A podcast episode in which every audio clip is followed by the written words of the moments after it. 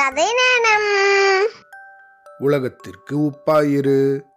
ஒரு காலத்துல இந்திரத்யும்னன் அப்படின்னு ஒரு மாமன்னன் இருந்தானா?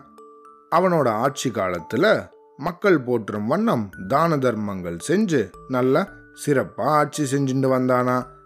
இதனால அவன் நேரடியா சொர்க்கத்துக்கு போனானா? சொர்க்கபுரியோட இன்பத்துல திளைச்சின்னு இருந்த அவனை ஒரு நாள் சொர்க்கத்தின் தலைவர் கூப்பிடுறதாக தேவதூதன் வந்து சொன்னானா இந்த மன்னனோ அந்த தலைவரை போய் பார்த்து எதுக்காக என்ன கூப்பிட்டீங்க? அப்படின்னு கேட்டானா. உனக்கான சொர்க்கவாசம் முடிஞ்சிருச்சு. பூலோகத்துக்கு நாளையே நீ கிளம்புறதுக்கு தயாராயிரு அப்படின்னு கட்டளையிட்டாராம். என்னது? பூலோகத்துக்கு போகணுமா எதுக்காக என்ன போக சொல்றீங்க? அப்படின்னு இந்த மன்னன் கேட்டானா. நீ செஞ்ச நல்ல காரியங்களை நினைவில் வச்சிருக்க. யாருமே இனி பூலோகத்தில் உயிரோட இல்லை. இன்னையோட அந்த கணக்கு தீர்ந்துடும். அதனால் நீ பூலோகத்துக்கு கிளம்புறதுக்கு தயாராயிரு அப்படின்னு பதில் வந்துதான். என்ன இப்படி சொல்கிறீங்க இதுக்கு ஒரு தீர்வே இல்லையா? அப்படின்னு முறையிட்டானா அந்த மன்னன். அந்த தலைவரோ கொஞ்ச நேரம் பொறுமையாக யோசிச்சுட்டு சரி மன்னா நீ கீழே போய் உன்னோட நல்ல காரியங்களால் இன்னைக்கும் பலன் பெறும் ஏதாவது ஒரு ஜீவனையாவது நீ கண்டுபிடிச்சா உனக்கு சொர்க்கம் நீடிக்கப்படும் அப்படின்னு சொன்னாங்களாம். மன்னனும் கிளம்பி பூலோகத்துக்கு வந்தாராம். பல நூறு ஆண்டுகள் கடந்து விட்டு இருந்ததுனால அவன் வாழ்ந்த இடம் தலைகீழ மாறி போயிருந்துதான். மக்கள்ல யாரையுமே அவனால அடையாளம் கண்டுபிடிக்க முடியலையா? மனசை தேத்திண்டு நம்பிக்கையை ஏத்திண்டு விடாமுயற்சியாக தேடி இருக்கிறதுலே வயசான ஒரு மனிதரை போய் சந்திச்சானா? அவங்க கிட்ட போய் ஐயா உங்களுக்கு இந்திரத்யும்னன் அப்படின்னு இந்த பகுதியை அரசாண்ட ஒரு மன்னனை பத்தி தெரியுமா? அப்படின்னு ஆர்வத்தோடையும் ரொம்ப எதிர்பார்ப்போடையும் கேட்டானா. அந்த வயதானவரோ தன்னோட கண்ணை அப்படியே குறுக்கி இவனை மேலையும் கீழையும் பார்த்துட்டு வேணும்னா என்னை விட வயதான ஆந்தை ஒன்று இந்த பக்கத்து மரபொந்தில் இருக்கு. ராத்திரி நேரத்தில் அது மூழ்ச்சிக்கும். அதுகிட்ட போய் கேள் அப்படின்னு சொல்லிட்டாராம். அந்த மன்னனும் வேற வழி இல்லாம ராத்திரி வரைக்கும் கோவிலோட நிழல்ல உக்காந்துருந்தானா. அப்புறமா ராத்திரி ஆனதுக்கு அப்புறம் அந்த ஆந்தைய போய் பார்த்தானா. தன்னோட தலைய முதுகு பக்கம் வச்சு ஒரு இறைய குறி வச்சு காத்திருந்துதான் அந்த ஆந்தை. அதுகிட்ட போய் இந்த மன்னன் இந்திரத்யும்னனை பத்தி தெரியுமா அப்படின்னு கேட்டானா. சரியா அந்த நேரம் பார்த்து தன்னோட இறைய தப்ப விட்டுடுச்சான் அந்த ஆந்தை. இந்த எரிச்சலால எனக்கு தெரியாது.